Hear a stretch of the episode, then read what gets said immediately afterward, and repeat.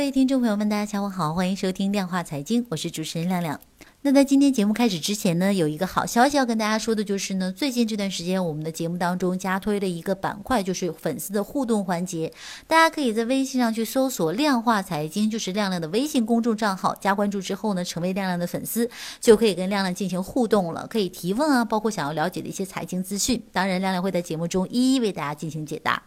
还有呢，现在就是可以发送短信幺五八到幺二幺幺四来注册登记狮王黄金的视听类活动栏目。同时呢，您可以来下载我们狮王黄金的手机 APP 来观看亮亮的黄金微课。话不多说，接下来的时间呢，让亮亮带大家一同去看看今天的一些市场行情。我们先去说说黄金和股市方面的。黄金方面呢，是随着这个美联储十二月利率决议时间的临近呢，市场对美联储加息的预期进一步的加强了。这个呢，就令黄金的持续承受一定的压力。那么上周的国际黄金呢是再度下跌。本周五呢，即将公布的是美国的非农数据，那大家可以去关注一下，对这个黄金呢仍将构成一定的压力。那么我预计呢，这个黄金的跌势呢，短时间内呢仍将持续。那么，虽然近期的黄金下跌的行情在市场的预期之中，但是呢，国际黄金和国内黄金 T 加 D 的波动的差异呢，仍然值得我们去关注啊。回顾一下二零一六年全年的一个行黄金的行情呢，整体呢仍然是一个上涨的状态，但是截至目前的时候呢，国际黄金的涨幅为百分之十二点四，而国内黄金 T 加 D 的涨幅呢为百分之二十一点三。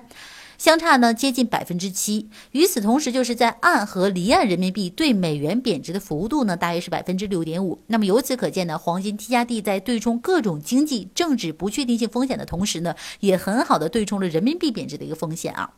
那么对于国内需要对冲人民币贬值的投资者来说，那么黄金 T 加 D 的是目前表现非常不错的一个投资品种啊，大家可以去持续关注一下。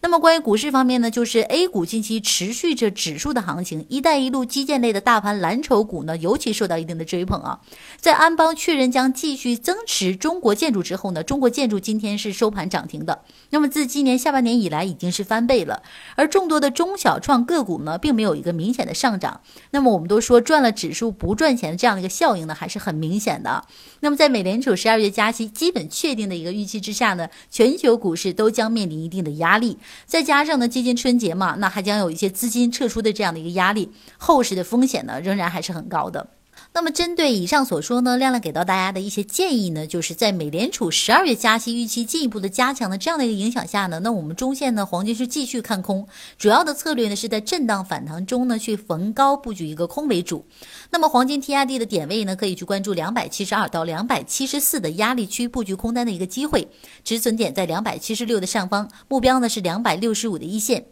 股市方面的策略呢，就是目前的行情呢是反映出了一带一路获得了一个市场的高度的认可。那么考虑到年底时间段的股市呢，整体的风险，可以等待风险消除之后呢，继续寻找将从一带一路中受益的这样的一些低估值的板块啊，比如说风能啊、太阳能，还有就是海外工程等板块中的一些处于低位的个股啊。那么以上这些是亮亮个人的观点，仅供大家去参考。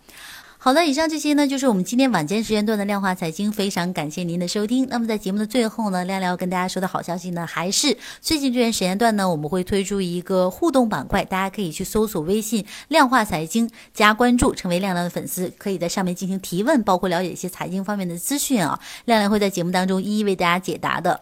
好的，今天节目就是这样的，让我们明天早间时间段再见。